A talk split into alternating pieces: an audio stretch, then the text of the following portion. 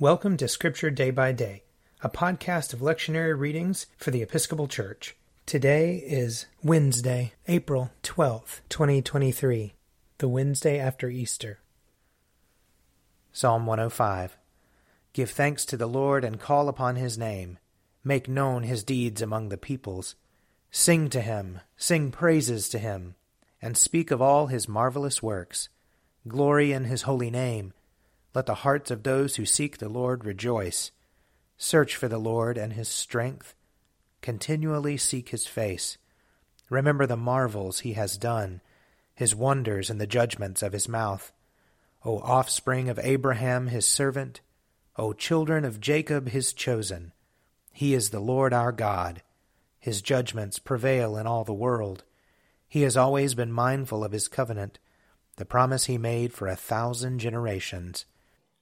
A reading from Acts chapter 3. One day Peter and John were going up to the temple at the hour of prayer, at three o'clock in the afternoon. And a man lame from birth was being carried in. People would lay him daily at the gate of the temple called the Beautiful Gate, so that he could ask for alms from those entering the temple. When he saw Peter and John about to go into the temple, he asked them for alms. Peter looked intently at him, as did John, and said, Look at us. And he fixed his attention on them, expecting to receive something from them. But Peter said, I have no silver or gold, but what I have I give you. In the name of Jesus Christ of Nazareth, stand up and walk. And he took him by the right hand and raised him up, and immediately his feet and ankles were made strong. Jumping up, he stood and began to walk, and he entered the temple with them, walking and leaping and praising God. All the people saw him walking and praising God, and they recognized him as the one who used to sit and ask for alms at the beautiful gate of the temple. And they were filled with wonder and amazement at what had happened to him. Here ends the reading. A reading from Luke chapter 24. Now on that same day, Two of them were going to a village called Emmaus, about seven miles from Jerusalem, and talking with each other about all these things that had happened.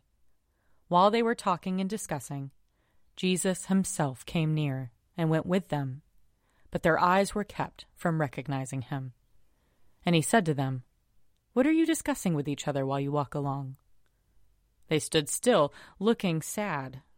Then one of them, whose name was Cleopas, answered him are you the only stranger in Jerusalem who does not know the things that have taken place there in these days? He asked them, What things? They replied, The things about Jesus of Nazareth, who was a prophet mighty in deed and word before God and all the people, and how our chief priests and leaders handed him over to be condemned to death and crucified him. But we had hoped that he was the one to redeem Israel.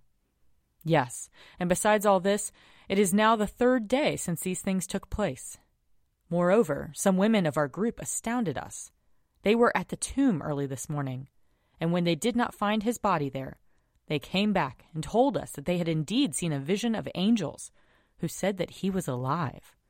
Some of those who were with us went to the tomb and found it just as the woman had said, but they did not see him. Then he said to them, Oh, how foolish you are, and how slow of heart to believe all that the prophets have declared. Was it not necessary that the Messiah should suffer these things and then enter into his glory? Then, beginning with Moses and all the prophets, he interpreted to them the things about himself in all the scriptures. As they came near the village to which they were going, he walked ahead, as if he were going on. But they urged him strongly, saying, Stay with us, because it's almost evening and the day is now nearly over. So he went in to stay with them.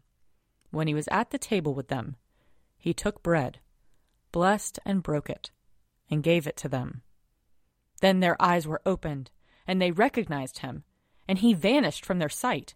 They said to each other, Were not our hearts burning within us while he was talking to us on the road, while he was opening the scriptures to us?